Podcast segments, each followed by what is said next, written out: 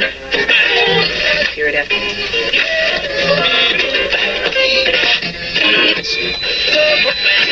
Tu Radio Paranormalium. Paranormalny głos w Twoim domu. Poltergeist. Świat duchów. Audycja Grzegorza Tarczyńskiego. Witam Państwa e, już w czwartym odcinku programu Poltergeist Świat Duchów. Program Poltergeist jest poświęcony zagadce duchów e, i życia po życiu. Nazywam się Grzegorz Tarczyński. W dzisiejszym programie zajmiemy się kwestią bardzo tajemniczą, o której jednak e, mówi się bardzo rzadko. Będą to wizje złoża śmierci. Śmierć mimo e, postępu naukowego wciąż stanowi największą zagadkę naszej cywilizacji. Od wieków e, ludzie zauważali, że umierający ludzie mówią o bardzo zagadkowych wizjach lub zjawach, które e, manifestują się przed nimi w momencie śmierci. Być może wielu z Was słyszało podobne opowieści od rodziny lub znajomych. Mówiąc krótko, ludzie, będąc na łożu śmierci, mieli widzieć przybywających do nich zmarłych bliskich lub inne dziwne postacie, które miały towarzyszyć im w przejściu na drugą stronę. Często opowiadali o tym krewnym lub lekarzom. Niekiedy wizjom tym, oprócz obserwacji dziwnych poświat, e, czy też postaci zmarłych, towarzyszyły także bardzo nietypowe dźwięki. Sprawą tą na poważnie zajęto się dopiero w XX wieku.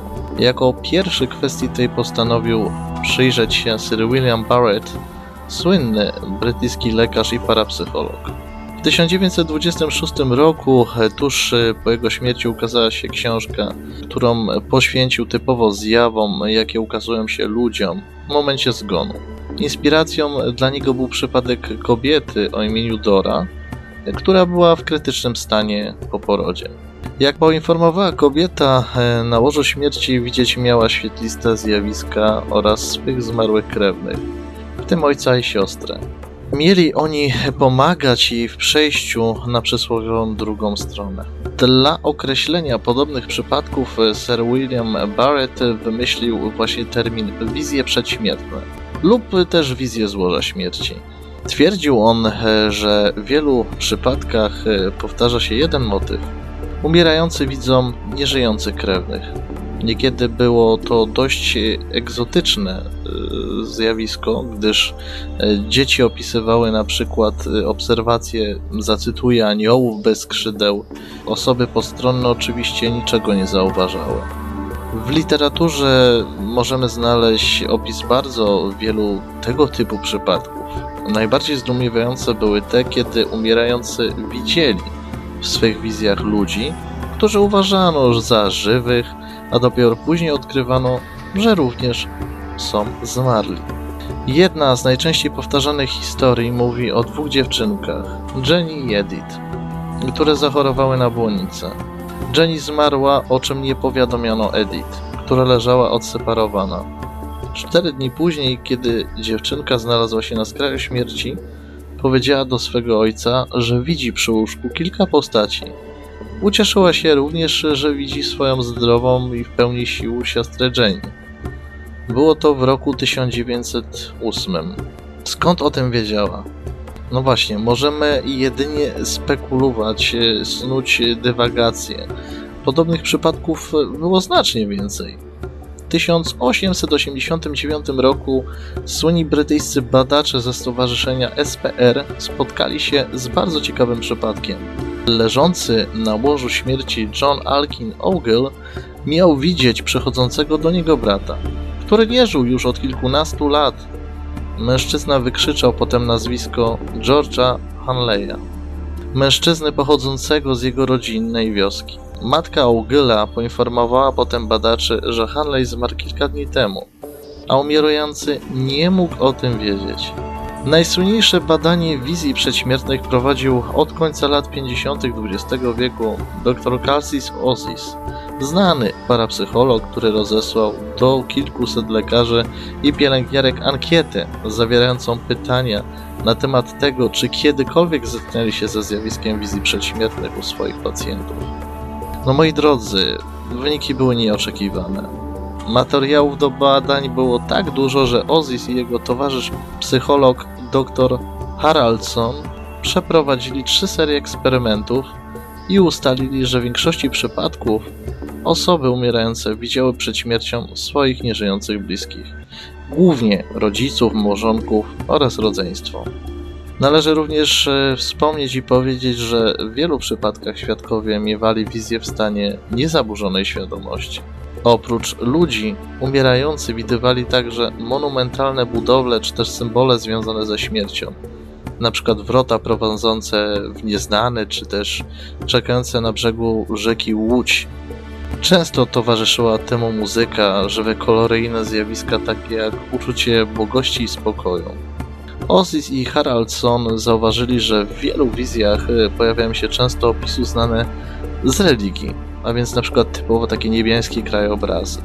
Aby przekonać się, czy wizje złoża śmierci są w jakiś sposób uwarunkowane kulturowo, y, postanowili się no bardziej przyjrzeć y, przypadkom z północnych Indii, a więc odmiennej kultury niż tej, z której się wywodzili. W wizjach mieszkańców Indii, w zależności od ich wyznania, pojawiały się symbole związane typowo z ich e, życiem duchowym. Ostatecznie ustalono, że nie ma jasnych dowodów na to, że przedśmiertne wizje to typowo halucynacje chorobowe lub e, omamy wynikające z nadużycia leków. Co więcej, wizje złoża śmierci nie były wcale krótkimi doznaniami, trwały bowiem od kilku do kilkunastu minut.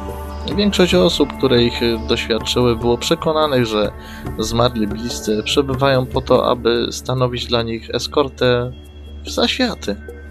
Badania nad wizjami złoża śmierci kontynuowali także inni badacze, jak na przykład dr Charles Garfield z San Francisco. W późniejszym okresie uczeni zaczęli zwracać uwagę na pokrewne doświadczenia, tak zwane ENDE, czyli New Death Experience, odmienne stany z pogranicza śmierci, wizje podczas śmierci klinicznej. Nie oznacza to jednak, że nie zbierano relacji o tych historiach, które interesował się Barrett, Ozzy i Haraldson. Współcześnie bowiem również spotykamy się z opowieściami o przedśmiertnych wizjach. Są one niekiedy bardzo poruszające. Kontrowersyjny badacz Dr Melvin Morse przytacza opowieść, której bohaterem był siedmiolatek, chory na raka. Powiedział on swojej matce, że może, zacytuję, odwiedził niebo, gdzie widział kryształowy pałac, rozmawiał z Bogiem, a także spotkał dawnego przyjaciela swojej matki, który miał zginąć w wypadku samochodowym. Co o tym wszystkim mówi nauka? Hmm, no krótko mówiąc, neurolodzy i psychiatrzy uważają, że wizje złoża śmierci to nic więcej jak przypadki, kiedy umierający mózg tworzy wizję, aby no, móc w jakiś sposób lepiej znieść tą rozłąkę z tym światem, z naszym światem, powiedzmy światem realnym.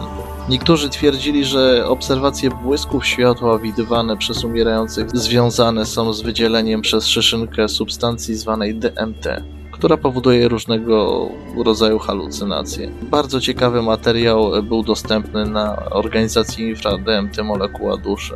Warto zauważyć, że o podobnych doświadczeniach mówią ludzie przeżywający wizję ze stanu śmierci klinicznej, o których przed chwilą mówiłem.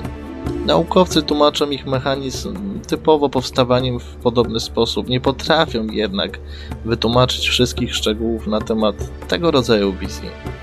Moi drodzy, mam nadzieję, że dzisiejszy odcinek skłoni Was do pewnej refleksji na temat przemijania i tego, jak wiele jeszcze nie wiemy o naszym życiu. Mimo, że nauka stara się mówić nam, że na świecie nie ma już żadnych tajemnic. Przypominam Wam, że możecie do mnie pisać. Mój adres znajdziecie na stronie naszej organizacji idem per idem. To jest ipi-x.tk. Osoby chcące posłuchać poprzednich odcinków mogą znaleźć je oczywiście na forum Infra pod adresem paranormalne.eu czy też na kanale YouTube Grzegorz00. Kochani, ja dziękuję za kolejną audycję. Do zobaczenia w Paltergeistie za tydzień. Do usłyszenia. Zajmiemy się kolejną wielką zagadką ludzkości dowodami na reinkarnację. Pozdrawiam, pamiętajcie, życie jest snem, a śmierć przebudzeniem.